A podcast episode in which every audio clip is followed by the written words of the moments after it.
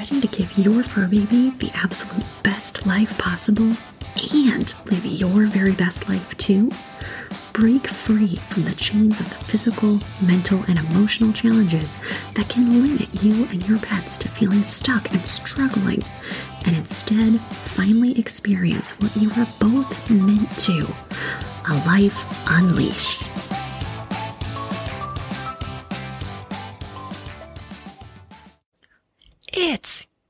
Candy season! Halloween is almost here, and we know our dogs should not have chocolate, but what actually happens if they do get in to what we consider the good stuff? Or other candy? And what happens when cats get into those yummy sweet treats that us people love to eat?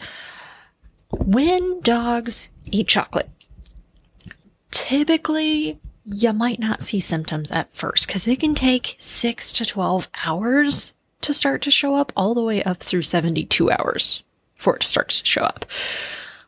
When our pups get into the chocolate, it can cause them to have increased heart rate, restlessness, vomiting or diarrhea or both. It can cause tremors and seizures. It can even cause them to collapse and it can be fatal. It is so important that we keep our dogs out of chocolate. And the darker the chocolate, so the more cocoa that's in there, the more severe the symptoms can be. How toxic that particular candy is that they got into, that particular kind of chocolate, is gonna be relative to how much of it they ate. So, did they eat like a crumb of chocolate off of the floor, or did they eat the entire pack of Oreos? What kind of chocolate did they have? Uh, you know, how much caffeine is in that particular chocolate? Uh, fun fact: there is no cocoa in white chocolate. White chocolate is not actually chocolate; it's a lie. It's a delicious lie, but it's a lie. And how toxic that chocolate eating scenario is going to be is also really dependent on your dog's body weight. So a small dog is going to be more affected by that one Oreo than a large dog that ate one Oreo. A small dog is going to be much differently affected if they ate a whole row of Oreos versus a large dog that ate a whole row of Oreos. What is going to be the effect of you eating a whole row, row of Oreos? Mm, that's a topic for another conversation. I'll let you do your own science experiment for that. So, if your dog has eaten chocolate, because we do our best, but they're like furry, happy toddlers, they get into things anyway. If your pup has eaten chocolate, call the vet. I'm banging my hands on the desk right now. Call the vet. You know, find out, depending on how much they ate, what kind they ate, and how big they are. Do you need to monitor them at home and just make sure that they're doing okay? Or do you need to bring your pup in for help?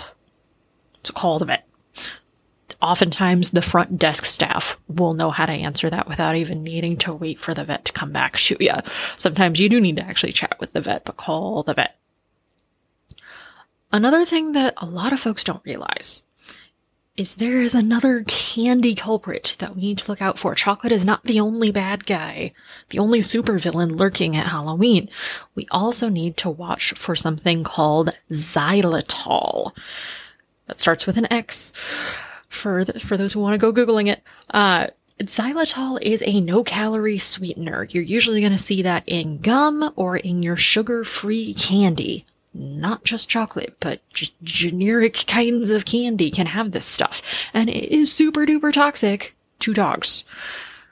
Uh, symptoms from xylitol can show up within 10 minutes to one hour of eating versus chocolate that can take six hours to 72 so up to three days, xylitol, uh, those symptoms happen a whole lot faster. Xylitol can cause your pup's blood sugar to absolutely tank. It is like a diabetic that took too much insulin with not enough food to counter it. that can throw your pup into hypoglycemia, which can cause, again, vomiting and nausea, uh, weakness, tremors and seizures, loss of coordination so they can look really loopy or kind of drunk. It can cause collapse, and again, it can be fatal. So, if your pup has gotten into the sugar free candy or gotten into some gum that might have xylitol in it, again, call the vet ASAP because your plan to make sure your pup is going to be okay is really going to depend on how much they had versus how big they are. So call the vet.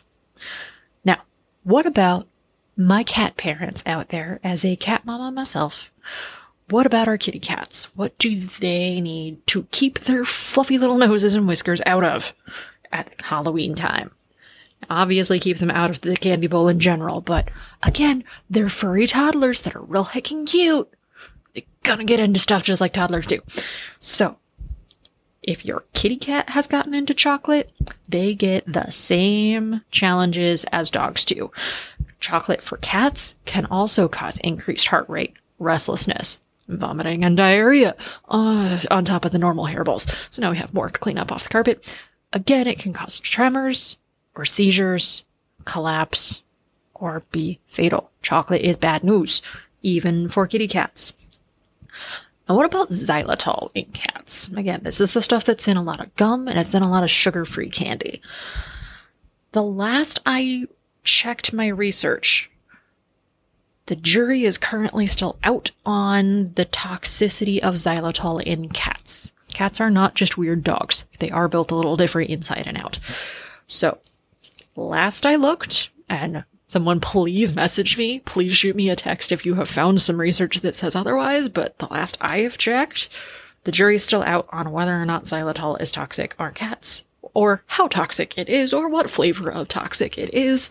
So, maybe it's best to just keep them out of the candy bowl anyway, please. Try to keep them away from the xylitol.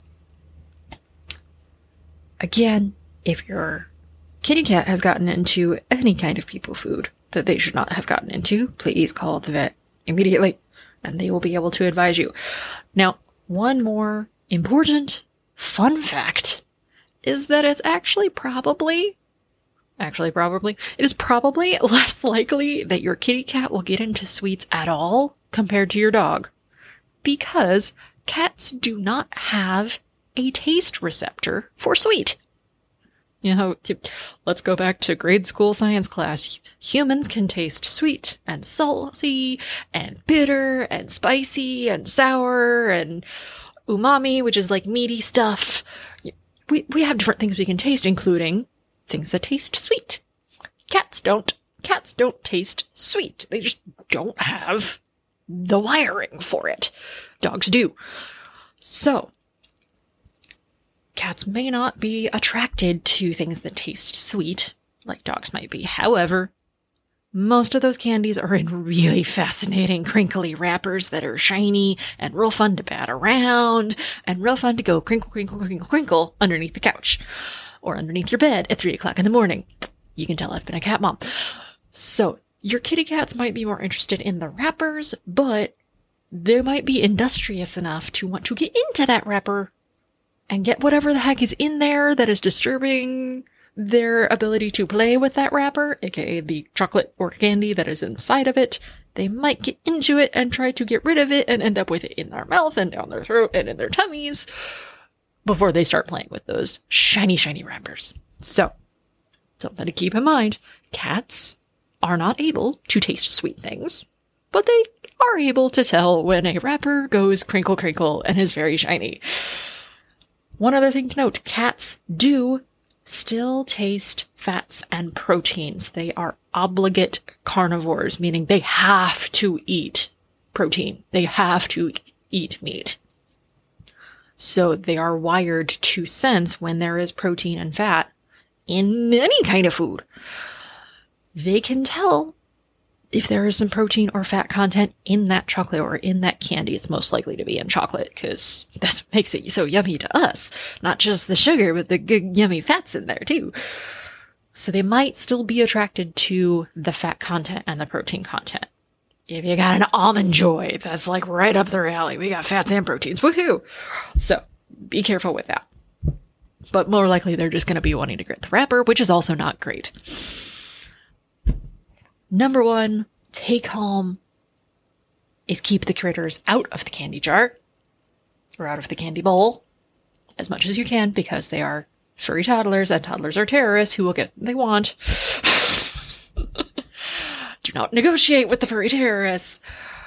And number two, if the furry terrorist has won and has gotten into the candy when they should not to, get the to the vet. Pick up the phone, call the vet. A lot of vets, you can even shoot them a text message, which is awesome. My vet just started that, being able to text them, which is great. But contact the vet ASAP so that you know you are getting your critter the care that they need to get through the big scary I ate candy and I should not because it's very toxic to me, mom. Please help get them through that.